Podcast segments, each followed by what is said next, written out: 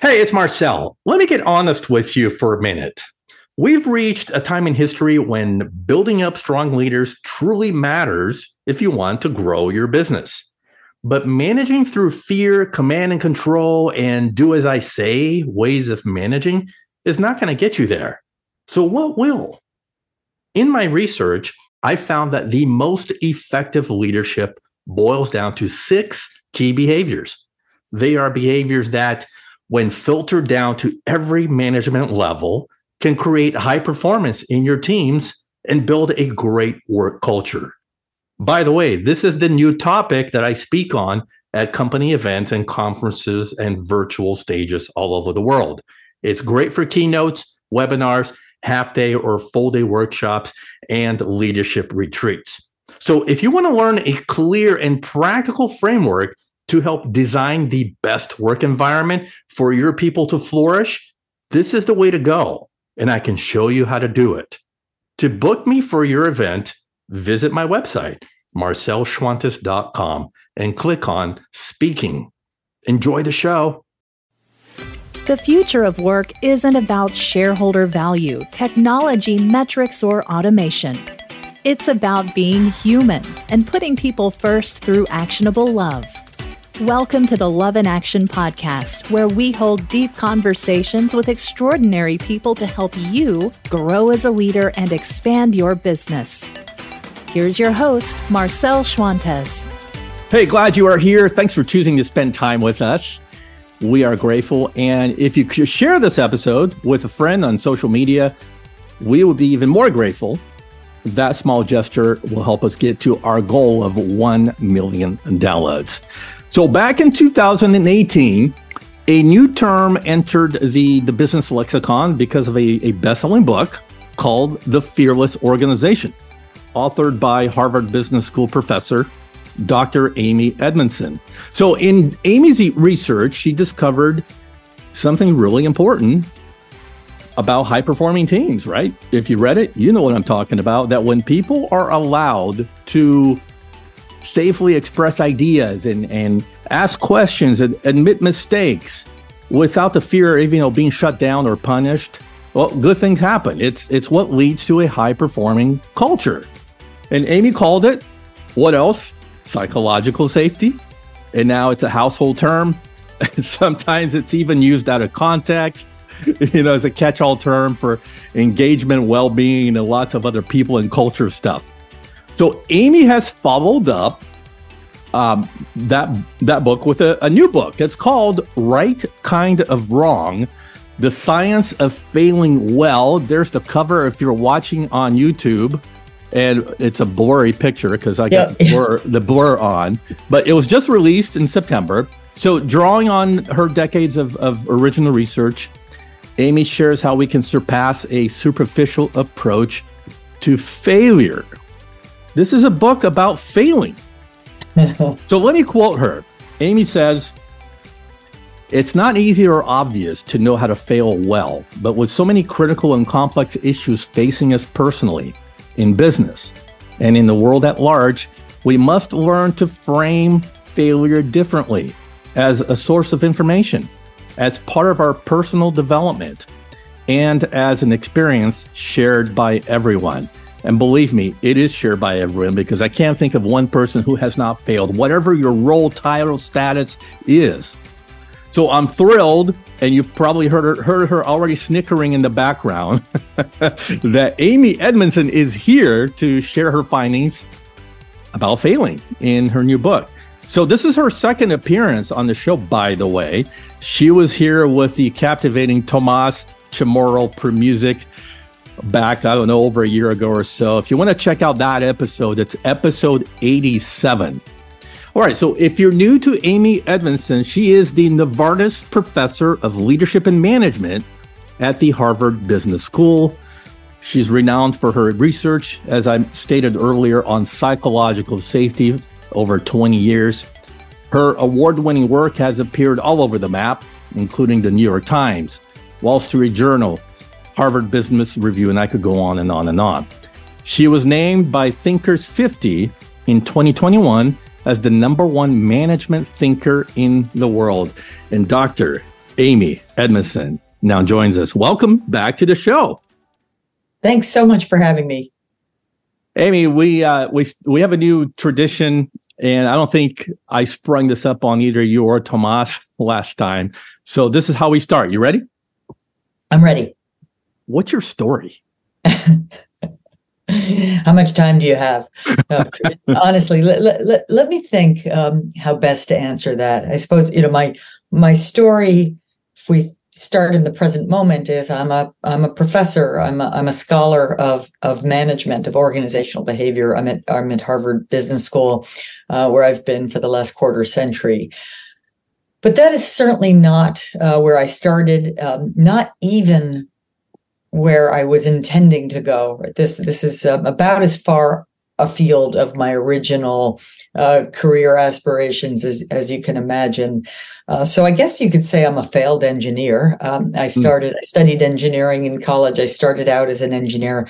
Um, in a, a, unique capacity, I was the um, so called chief engineer for Buckminster Fuller. At that time, I was his only engineer, so I had no one to chief, just me, mm-hmm. um, which was enough, really.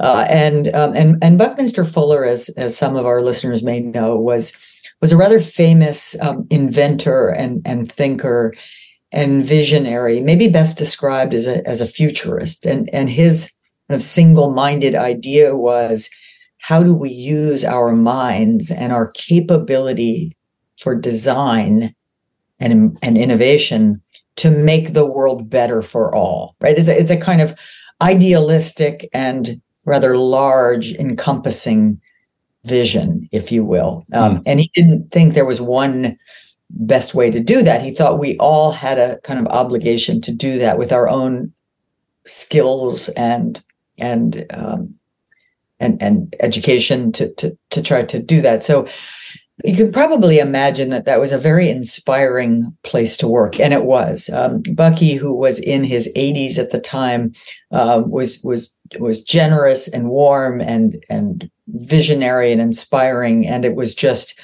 I have to say he spoiled me for real work, right? When you when you have a job where my my job was trigonometric calculations for the development of new geodesic um, formations, um, I loved it. I got to do engineering drawings. I got to build models. I got to interact um, with with uh, people in in different parts of the world who were trying to apply these ideas. So it was a joy, right? It was it was. Um, it's hard to um, imagine a kind of more inspiring way to have your first job, and it lasted for about about three years, and until he um, he died um, at actually at his wife's deathbed, which was a shock mm. right at the time. Wow. I mean, he was a week shy of 88, but still, it was it was not something that we we saw coming. And at that time, I had to decide. Well, I had to decide what to do next. And people had, throughout that three years, other people in the organization had said I was good at explaining things. So they used to say, you should sort of write a book that makes Bucky's mathematical ideas more accessible to people. And I used to say, sure, you know, thinking not a writer, like, you know, when am I going to do that? But after he died so suddenly, I had this idea that I either have to do that now or never. I mean, I understood that if I go find another job, I will be busy for the rest of my life. I will never, I will never do this. And I had this sense of obligation that it was that it was something that um, I owed Bucky. I owed Bucky this opportunity to make some of his ideas more accessible. So mm. I went home. I moved home back in with my parents and um, and wrote this book. And um, fortunately, it was it was picked up by. See if it's ah, it's right here. Actually, just sort of for fun. Yeah, um, yeah no, this is it's like academic, sort of an academic. Doesn't go with, with my sweater, um, but uh, it's called a Fuller explanation, and yeah. it's the synergetic geometry of of R. Buckminster Fuller. But that took me, you know, that took me um, a little over a year to write it. Another another quarter of a year to um, do all the drawings. It has many many drawings, and um, and then you know to all the copy edits that happen and all that stuff. So so I was um, while I was doing that, in order to make a little bit of money, I taught um, I taught either math or engineering as a sort of a substitute, both in a high school and then later in a, um, a college called Pratt Institute in, in New York. And somewhere in the back of my mind, and then I promise I'll wrap this up, I started to realize that this is what I was. I was a kind of a writer, a teacher. You know, I was someone who could think and translate and make sure people got complicated things. But then I was like, but I didn't have a field. I, I knew I wasn't really going to be an engineer or or an architect, and so I almost had to start from scratch. After the book came out, I had to start from scratch. But in the back of my mind, there was this little idea that almost didn't have a name, but that I was an academic, but I didn't have a field. And in my search then for a job, because of course I had to have a job, I, I met a wonderful visionary entrepreneur named Larry Wilson, who had started Wilson Learning Corporation in the in the 60s. And, you know, had done quite well. And he'd then retired and he said he flunked retirement. He was in his 50s. So he started another company uh, called Pecos River Learning Centers. And and he he um, he met me, you know, essentially on an airplane when I was giving I was giving a talk about about Buckminster Fuller's work. And he said, come work for me. And long story short, I didn't really have a better idea. So I went uh, to work for him and the company he had just started was in the culture change business. It was all about going into companies and helping leaders lead and building teams and and and in my shorthand we were trying to build learning organizations some of mm-hmm. corporate america's uh, you know largest players that ranged from general motors to apple to DuPont, uh, you know, to to Kraft Foods. It was it was it was really fun. Like I was, it was unexpectedly fun. Um, and I was he Larry asked me to be his sort of head of research, and so I got to read a lot of the, you know, a lot of the research in this field and meet a lot of the researchers and and spend a lot of time in companies. And at some point, I thought, you know, this is great stuff, but I have no training, right? No formal training. I have no psychology. I have no business. So I thought I better go back to school. And so 10 years after graduating from college, I, I went and I didn't realize at the time that people don't do a PhD that often 10 years later. You know, you do it when you're younger. Um, yeah.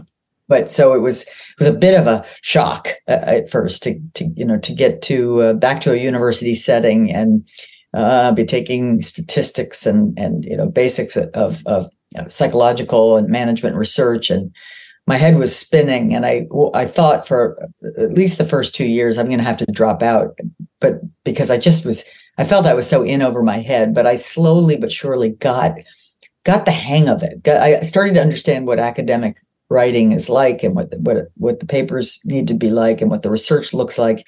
And by my third year I was really beginning to realize this is who I am. This wow. is where I, this is where I belong, which was quite a joyful thing. And you know that is that is love in action right? When you find work that's that you feel is almost meant for you um, yeah. and you can do it in a way that people seem to appreciate what I was doing. And and it, you know the ideation and the writing. Like I had I had learned with the Bucky book how to write. I hadn't really written in college. I'd done problem sets but I learned how to write clearly. And when it wasn't right, I would just, you know, cross it out and try again.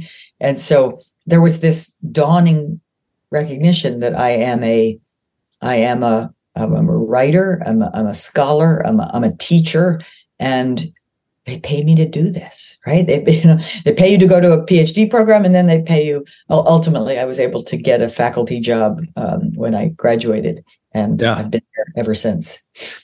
Such a great story. I'm so glad you shared. Uh, there's not one one second of that I'm going to edit out because you know so many people are uh, we're so used to to hearing and about you and reading about you and we think oh yeah amy edmondson has always been a scholar and a researcher and she's worked at harvard business school forever you know she, she was probably born there and, and, so to hear that you were actually at one time an engineer and one that actually failed our trade. So yeah, it's good to yeah. it's good to it know was, that.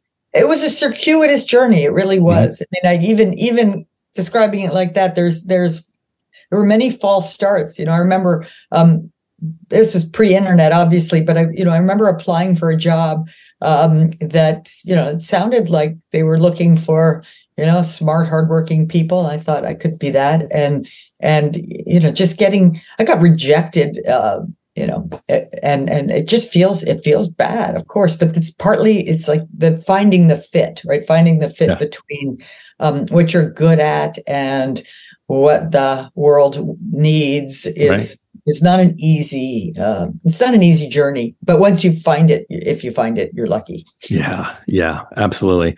Well i guess that's that's a good segue to the book actually since we're talking about failing. So let, let's start from the top. Right kind of wrong and then we'll just kind of drill down uh, so what, what's the big idea behind the book give us the 30000 foot level Sure. I think the big idea, wait for it, is that not all failure is alike. You know, when we when we hear failure, we think bad. We think we don't want that, we want success. And it is true that some failures are bad and that they can and I think should be prevented as often as possible.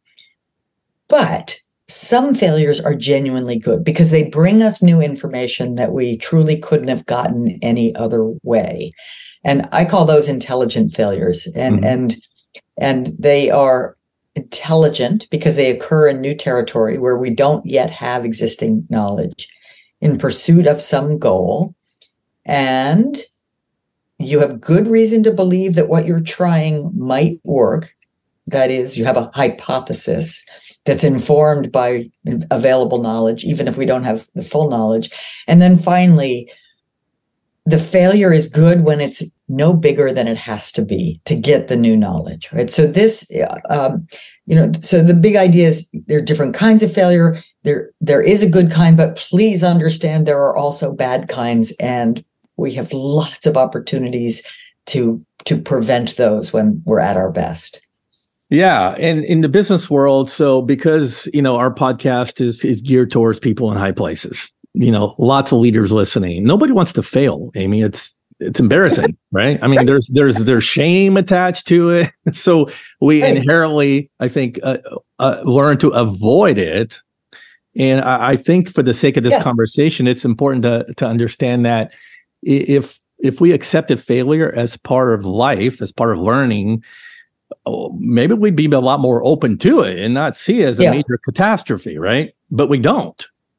Right. I mean, first of all, there's almost there's two different strands to that idea. One is mm-hmm. we have to accept, as the old saying goes, that to err is human, right? That that we will make mistakes. That's not the same thing as embracing, you know, intelligent failures, right? Mis- mistakes are deviations from best practice in known territory. Whereas an intelligent failure is essentially an experiment that didn't work out the way we had hoped.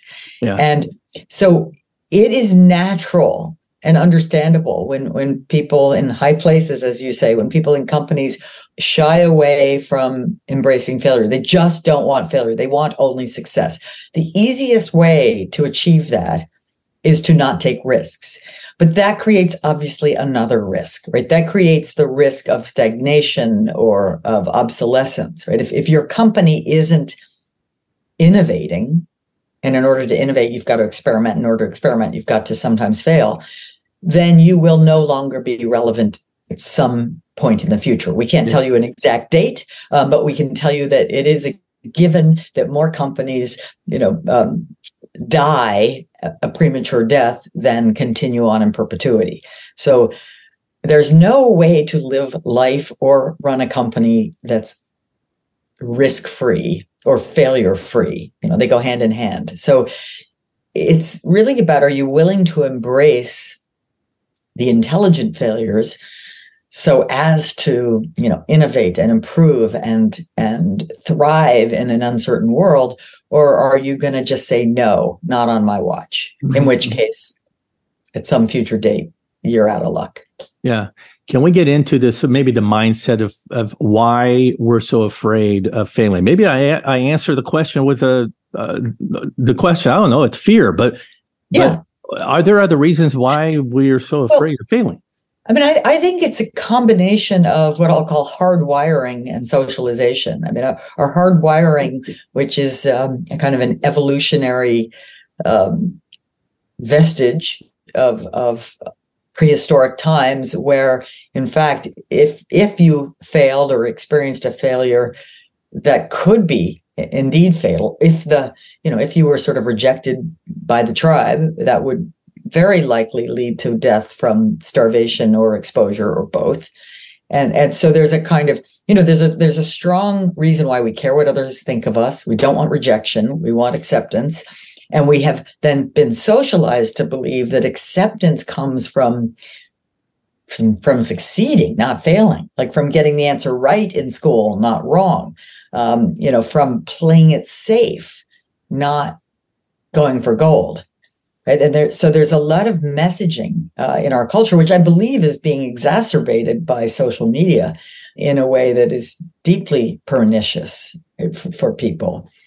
No question. Yeah, social media has so much to do with uh, just, just putting the pressure on you to actually perform and be perfectionistic and uh, you know you, you look at people that are have such unbelievably high measures of success that most of us will never attain right uh, that we, we put that pressure on ourselves yeah. and then we eventually fail right we eventually fail and also we're, we're not putting when we're on social media we're not seeing sort of real life unfold yeah. we're seeing curated bits of life. You know, we're seeing people putting out the putting their best foot forward, putting their, you know, best looking photograph or their, you know, lovely vacation uh, memories. We're not we're not seeing kind of the downs. We're seeing the ups. Yeah, yeah. Okay, so let's do this. There's, I mean, everybody is is is uh, exposed to failing, and the, if you're human, you've probably failed at one time or another. Okay, let's be real. So two part question for the the smart savvy business leader at the top of the mountain who has to answer to boards and shareholders and Wall Street and the media. Okay, yeah, yeah. what what shift needs to happen for in their minds for that person? In other words, how can they rethink failure?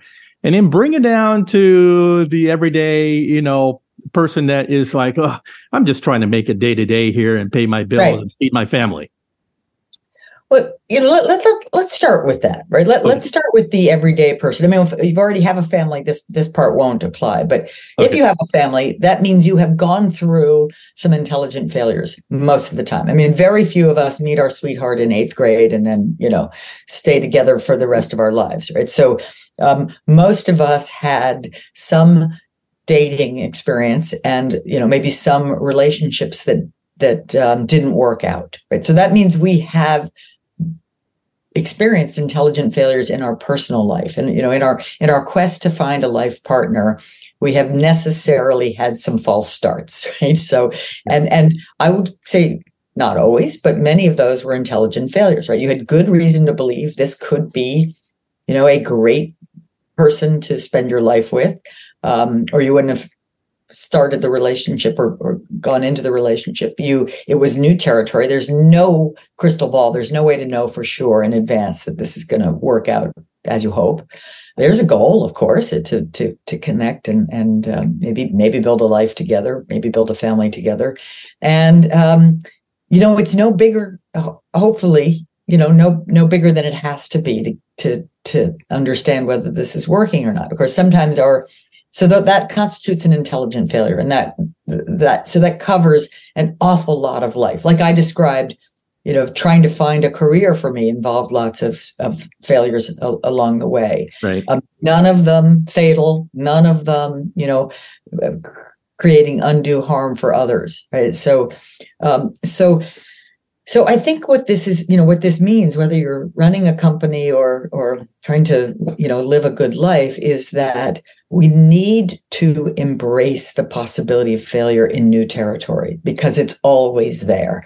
And we're better off kind of realizing that in advance than being blindsided by it and you know feeling like oh that's not supposed to be there it's not supposed to work that way i mean it, it's so um, so forearmed i mean forewarned is forearmed maybe that's not a great phrase but it's the mm-hmm. idea is when we are clear-eyed about reality about yeah. the reality of life and the reality of our companies and our markets um, we're better equipped to navigate that reality skillfully yeah. right yeah. so yeah so that's kind of that's what it's all about so all failure is not alike Mm. Let's do our very best to apply the knowledge we have to prevent preventable failures. And, mm. and then let's do our very best to make sure we've got enough of our resources, you know, human and otherwise, dedicated to the discovery of tomorrow's value propositions, you know, dedicated to innovation. I like that. I'm curious because I dropped this word a couple of minutes ago about perfectionism. Um, what role does us our tendency to to be perfect and not fail maybe um, play in in this mm. failure mindset?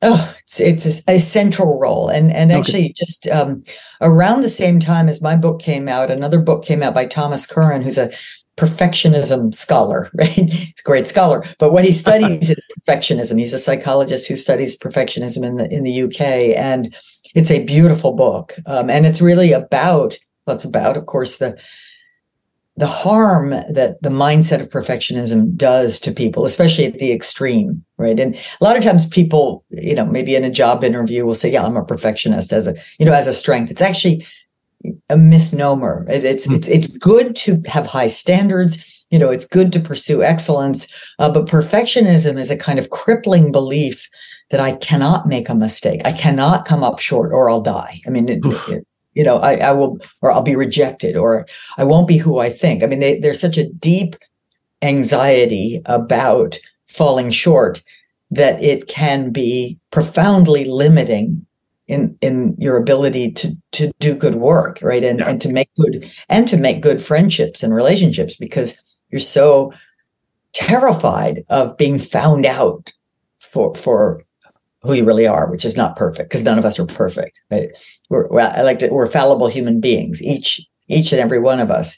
So so perfectionism is a mindset that is quite at odds with the mindset of uh, of health, but a mindset of a healthy failure mindset, um, where you know that you have an opportunity and even a responsibility to do your best in known territory, but you also will like it or not, find yourself frequently in new territory, and you just will have to be uh, thoughtful in your experiments. So, is the very act of failing the antidote to being a perfectionist? In other words, if you fail, will you be less of a perfectionist? I think so. I mean, it okay. depends. I mean, if you fail and you overreact, you know, and you go into a tailspin where you're, you know, afraid to come back out of the shell because it was such a horrible experience, then that obviously won't be helpful. But but more often than not, um, a little bit of failure does help uh, the perfectionist, right? That that because you sort of like, oh, I failed, and I'm still here. I'm okay. Right? I mean, yeah, yeah. If if you can mount the healthy attributions about the failure then you are well on your way to developing failure muscles right and, and you know failure muscles just like running muscles or or math muscles i know those aren't literally true but these are these are a way of strengthening our ability to bounce back from disappointments yeah, the the shock is less the more you right. experience it. Right. And I think for the perfectionist is the more fail uh, failure you experience. Right it brings you kind of down to earth. It lowers your expectations, yeah. maybe your yeah. um, I don't know, or, or makes them more realistic. Yeah, right? there you go. Yeah. So it's not as if, yeah, I mean, if you once you realize, oh, it's okay, right, and mm. and you talk you talk yourself through it, you absolutely are better off because imagine, I mean, the the the, the real problem with perfectionism is that it will prevent you from taking risks, right? Because you know you're smart enough to know that um, certain things don't come with a guarantee you know so if so you'll do what what my former wonderful mentor larry wilson called play not to lose and and when you play not to lose you can look like you're winning right you can mm. because you're sort of you're getting you know you're taking the easy courses you're getting an a um, you're you know you're dating the people who you know you know, or will are going to like you or or what have you, and you're not going, you're not taking the you're not taking the stretch goals in any aspect of your life. So, you know, nothing ventured, nothing gained. But there is this um, there is this potential for I don't want to mediocrity that which would you define that however that means for you, but you're not willing you're not willing to go for what you really would love to do or try because the risk of failing is too terrifying. That's such an interesting take. Yeah. Yeah. Okay. I'm so curious because this, the research on the right kind of work, uh right kind of wrong, excuse me, as, as, as, as it stated in the back of the book or in the copy that I got, uh, spans decades. Well, your research on psychological safety spans decades. I'm wondering if there was a merger of the two at some oh. point. Is there a link? No, no, no, no. They were never separate really, honestly. Um, so let's go. Let me um, let me just say, I I discovered psychological safety by accident because I was studying. I was part of a larger team studying medical errors now, uh, and actually more specifically, medical errors that produced adverse drug events. Right. So not not just. I mean, we all make mistakes, right? But the kind of if a mistake or mistakes aren't caught that can lead to real harm you know to patients and in the early 90s this was a kind of new a dawning realization in the in the healthcare uh, community that people were um, in hospitals were sometimes getting harmed from the care not from not from their disease and so there was real you know real interest in digging into this I joined the team because I was interested in this phenomenon of being a learning organization. I figured, well, mistakes, learning, you know, they go together. And so um, that's why I was a part of it. I didn't have a particular interest in medicine or healthcare, but I, I was interested in what does it take to be a learning organization? After all, we're in a changing world. Organizations need to learn. And that was as good a, you know, handhold on a research opportunity as I as I as I knew about at the time. So adverse drug events are inherently failures, right? These are not desired outcomes. Um, they're usually complex failures. They're they're multi-causal, sort of lots of little things that add up and didn't get caught and corrected, in part because people don't speak up. So you can see where I'm going. This was by getting deeply into that context I discovered the phenomenon of people feeling profoundly inadequate in speaking up when they weren't sure about to, how to do something or when they saw a mistake. And and you know just that's normal right? Human beings don't like to say hey i just made a mistake or hey i think you're making a mistake. But the surprise was that different teams, you know, in the same organization had really different norms and behaviors and expectations around that fundamental behavior. Right? So that in some places people were very candid and very quick to speak up. And in other places they were very afraid. And I later called those differences differences in psychological safety. And you know, I published some papers on this and so on. And you know, I never thought it would become, as you said at the outset, a household word. But that that was in in part because other players, notably Google, uh, started using that research and discovered that it was a really psychological safety was a um, very predictive factor in team performance right? right, And, and so so so then all of a sudden you know i wrote the book about it and i i became known as the sort of psychological safety person. But psychological safety has always been just a piece of a larger puzzle of how do we help organizations learn as they must in a changing world? And a, and another piece of that puzzle is how do we help them pursue more intelligent failures so that they can mm. innovate as needed in a changing world. So these are these are all they, these have been integrated from the very beginning. But every of course when you write a paper or when you write a book it has to be focused on something and do a good job clarifying that something as if that something is a standalone but it's never a standalone really. Yeah yeah. Wow. So silicon valley is uh, it, it, they're known for you know fail fast, fail often, break things. Uh, is all failure good, or is there bad failure that we need to absolutely avoid? There's absolutely bad failure uh, that we need to avoid. So just let's just think about those those phrases for a moment. You know, fail fast, break things. I will argue that's perfectly good advice. In fact, very good advice um, in as an entrepreneur in new territory. Now, I don't really love break things, right? I mean, I think that's unless it's like break assumptions, you know, break break break old habits. ideas yeah. and habits. Right. Sure, right. Um, but you know, I don't I don't really think you should break your glasses or I should break this you know cup over here or anything like that. So uh, I'm a big believer in preserving things that are uh, that are valuable. Um, so so this perfectly good advice in what I will call new territory, right? You've got to fail fast because you have to discover fast what works and just as importantly what doesn't. And by doing that, you get to your goal faster, your goal of a new company or a new product or a, you know, new invention. And so so that makes good sense. But go tell a pilot at, you know, Delta Airlines to fail fast, fail often. That pilot would look right back at you and say, What are you talking about? Right? What are you smoking? Yeah. Yeah, that's completely nonsensical. And they would be right to push mm-hmm. back. So mm-hmm. my problem with the, you know, fail fast rhetoric is simply that it's context dependent and it acts as if it isn't right? It yeah. it fails to make the crucial distinctions between those domains where that is very good advice and those domains where that would be very bad advice. And that's you know in the essence of the book is let's be you know let's be a bit more precise here. Let's let's tailor our best practices to the context in an appropriate way. Yeah. So in other words if it's if you need to be a learning organization it's totally okay to fail in parts of it right? You know in in r&d or as a startup right? Startups yeah. know that they're going to fail while they're discovering their formula for success.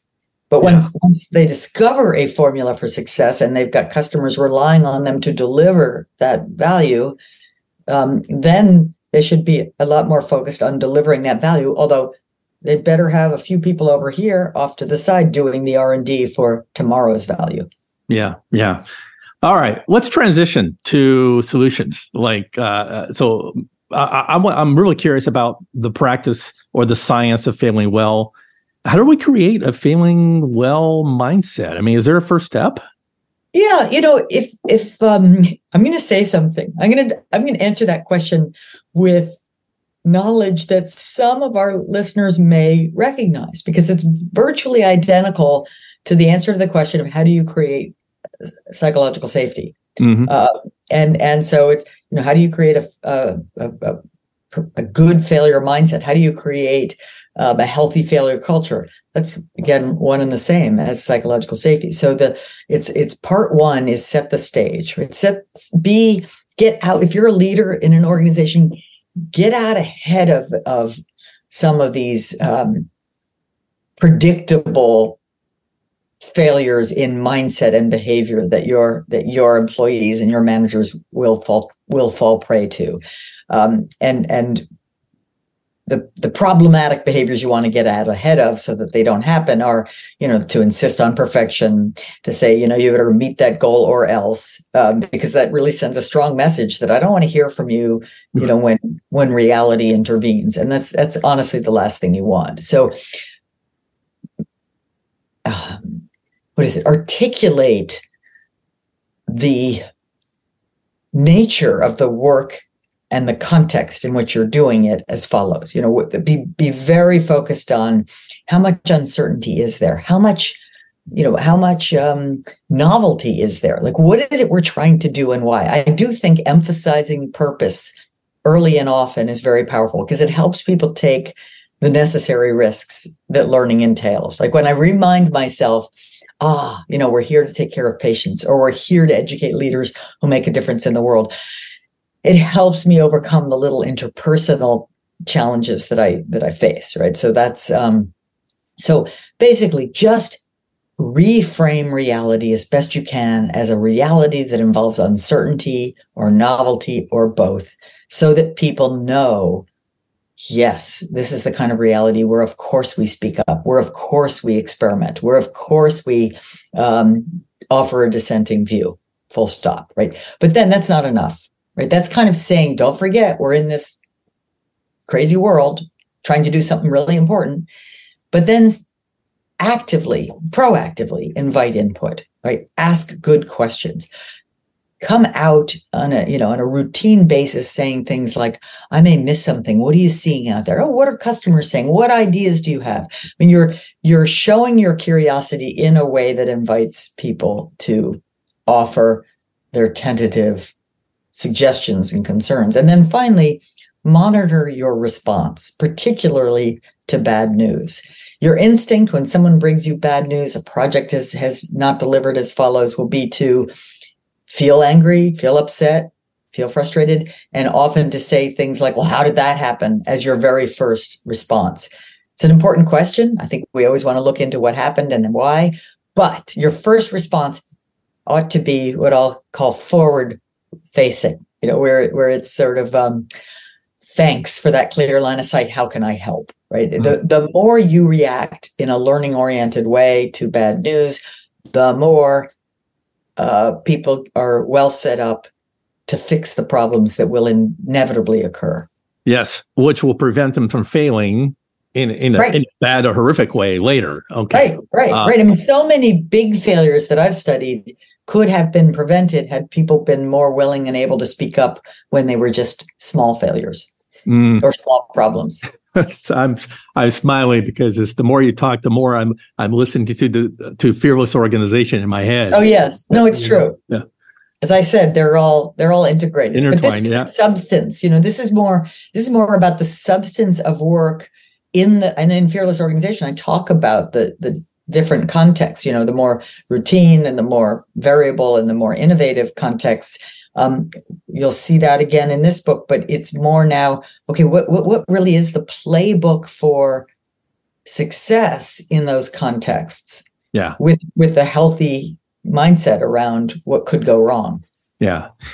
I'm a big fan of um, you know humble leadership. Uh, you know, read Ed- Edgar Schein's book, and and so what role does humility play in oh. feeling well?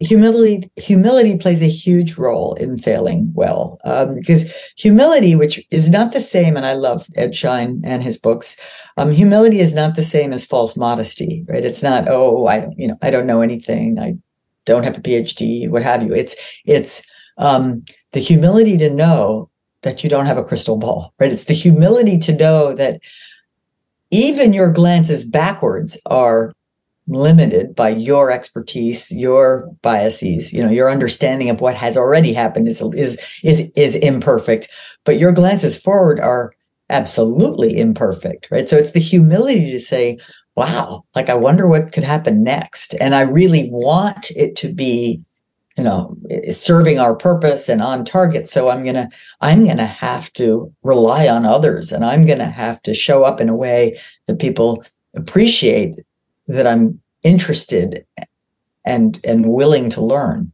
Yeah. Yeah. Yeah. I always thought that curiosity was always a great strength of the humble leader myself. Yeah. So, But they mm-hmm. go hand in hand, right? As yeah. soon as you remind yourself to be humble, you are almost naturally curious. Like, oh, I'm missing, you know, you're basically saying when you're humble, you're saying, oh, I'm missing something. I'm not yeah. omniscient, right? And then it's like, well, what is it? You know, I, I'm desperate to know. So I'm curious. Yeah. Yeah. All right. You got a lot of stories or illustrations, case studies of, of uh, leaders, executives in the book learning to have failed well. Is there one that you you like that kind of floats to the top? What's a good example of of a, oh, You know, there, as you say, there's so many, but mm-hmm. perhaps perhaps my favorite um, story is it, because it's almost intelligent, but not quite um, is is Ray Dalio's failure in 1982, um, well publicized at the time, where he um, he was a very successful entrepreneur and had started the financial services, the investment firm Bridgewater, which still exists today. But in 1982, he had essentially bet all of the firm's resources on um, a prediction that he had about the direction the US economy was heading that was absolutely counter to what virtually everyone else thought would happen. Dalio was convinced that he was right and everyone else is wrong. And he suddenly found himself literally in 1982 unable to pay his family's bills. He had to borrow money from his dad. And this is a guy with, you know, an MBA from Harvard, seven years of such success that he was constantly on business news programs. And, you know, he was, he was a real success story, right? And then suddenly here he is with this massive failure. Now that doesn't sound like uh, you know a, a, good outcome, and it wasn't. Um, except that it was life changing uh, for him. So this is why I name it as a favorite story because in that you know in in being shocked to be wrong and also you know, in, in sort of in trouble, having been wrong. Um, Dalio later said that failure was the best thing that ever happened to me. And what you are about to hear coming is that yes, he did learn from it, um, and he learned from it. He learned the right lessons from it. He said, "I learned to sort of uh, temper my confidence with humility, mm. and to shift from the mindset of I know I'm right." Mm. But, you know, he was so smart and so you know so knowledgeable. To I wonder why I'm right.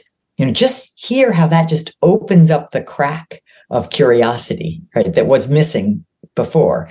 And um, and and that that new mindset was one of uh, what I call choosing learning over knowing. That's an active choice. And that's an active choice that all of us can learn to make, but we don't make it spontaneously. You know, we spontaneously, just because of how we're wired, we choose knowing over learning. But if you can shift to choosing learning over knowing, remarkable things can happen. And the next 40 years uh, since that time, Bridgewater has been one of the most successful uh, firms in its industry, you know, yeah. by by a margin, a uh, good margin. So so let's go back to that failure though. Um, it was obviously new territory, right? Nobody nobody can see the future of the economy. It was in pursuit of a goal, right, to make money.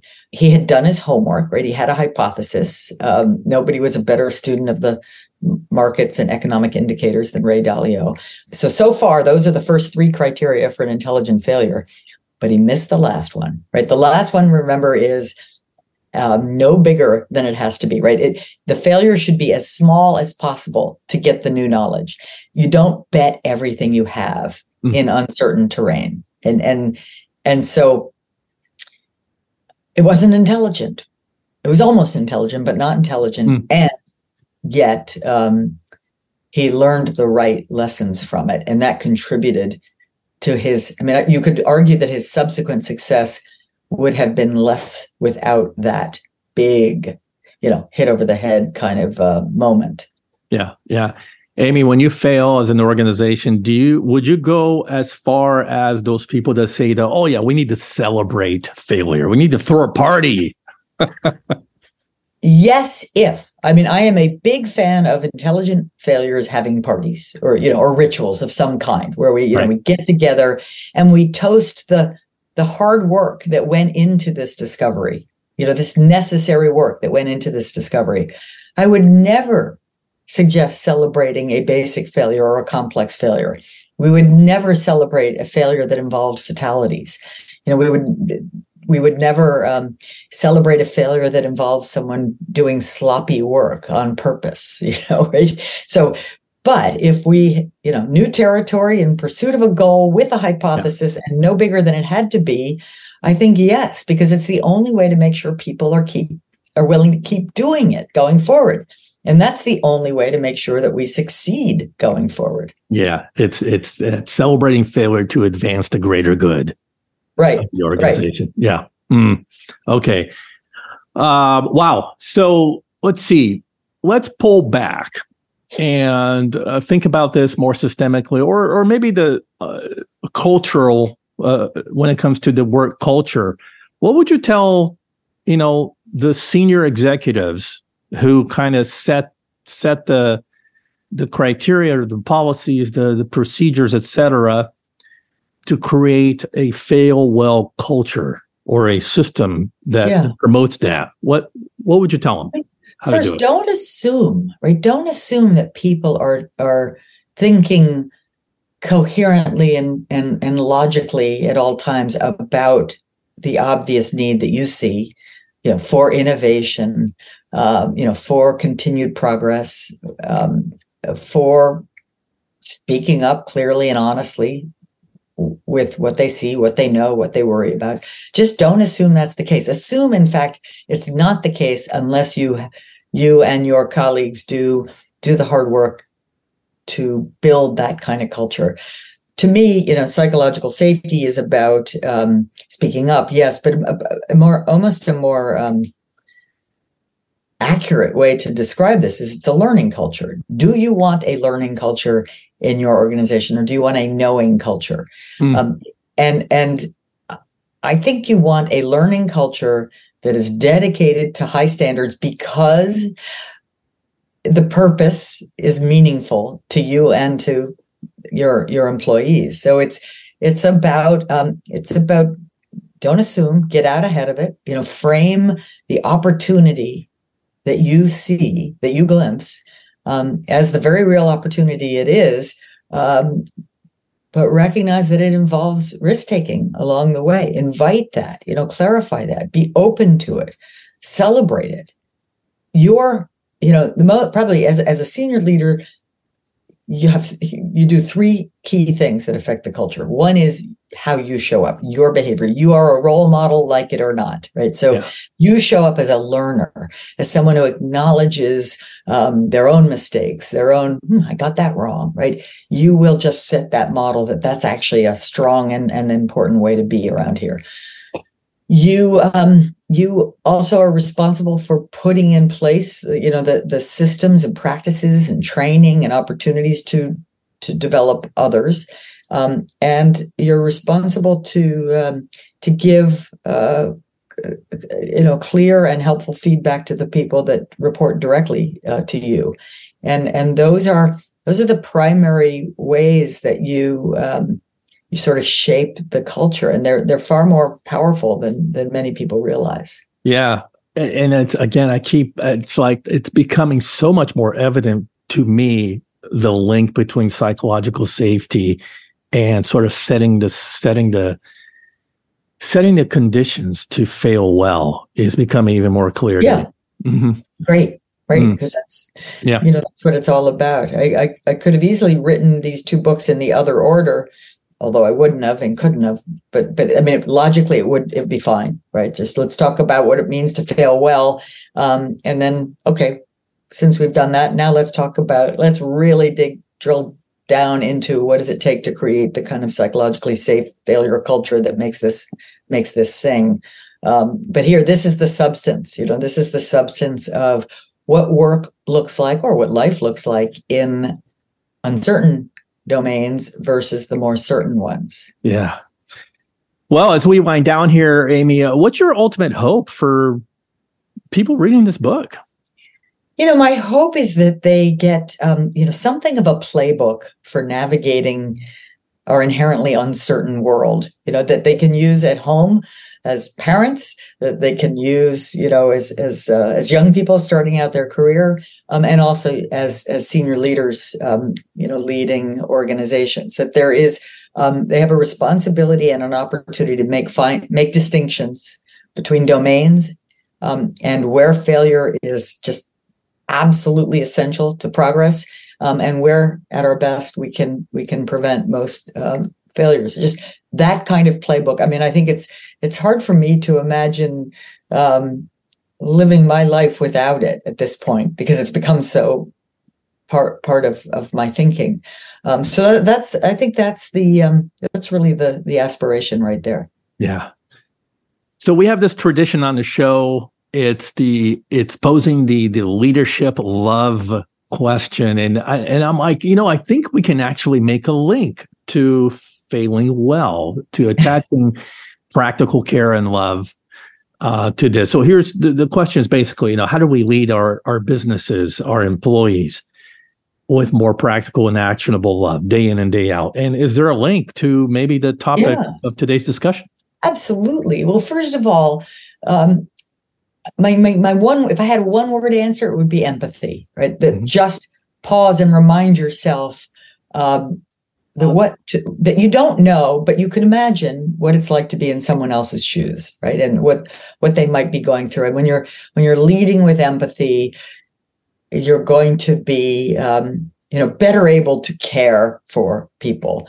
Um, I like your title though of love in action. I mean, I think work is love in action love is um, love is essentially um, a bond, right? Love love is like gravity. It's a force that that pulls things together, and um, love is metaphysical gravity. So Buckminster Fuller said, and so love is about feelings of connection, not not distance from each other.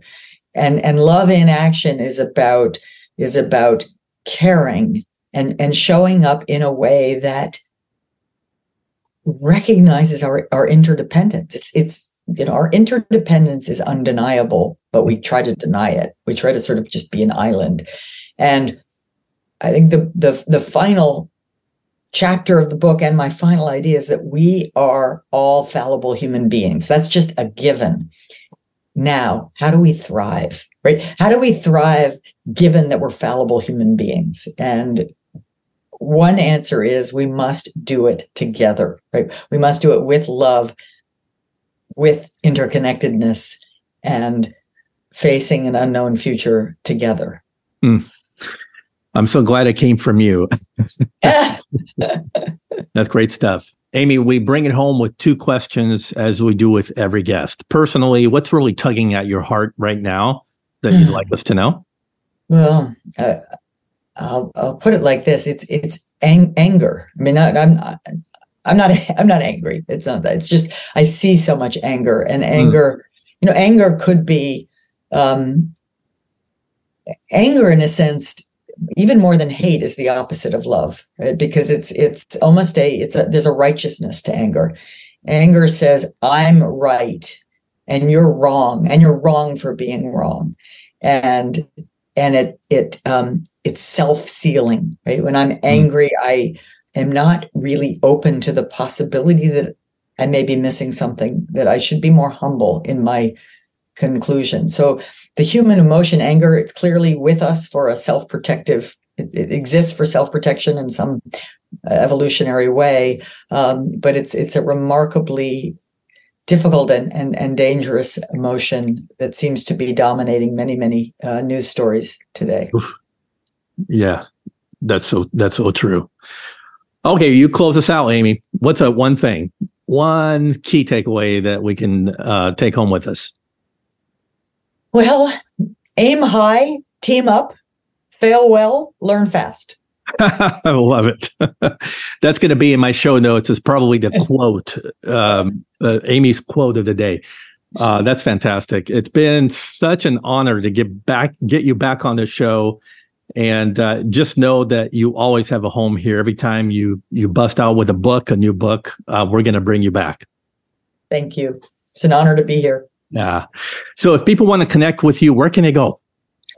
Well, amycedmondson.com uh, and also go to Harvard Business School to my faculty page if you want to get um, more detail about articles and, and other books. But right kind of wrong is the is the place to go right now for most of you know the the the depth of these ideas. Yeah. Right Kind of Wrong, The Science of Failing Well. She is Amy Edmondson, and I'm Marcel Schwantes. Keep the conversation going on social media with hashtag Love in Action Podcast. And also look for my show notes as well as a YouTube link to watch the show on my website, marcelschwantes.com. And hey, finally, if you're interested in sponsoring an episode of the show, let's talk. Reach me on my website or find me on LinkedIn. We'll see you next time. Thank you for listening to the Love in Action podcast. If you enjoyed today's episode, please share it, subscribe, and leave us a review. Until next time, don't forget the future of leadership is love in action. Believe it, practice it, and watch your business grow.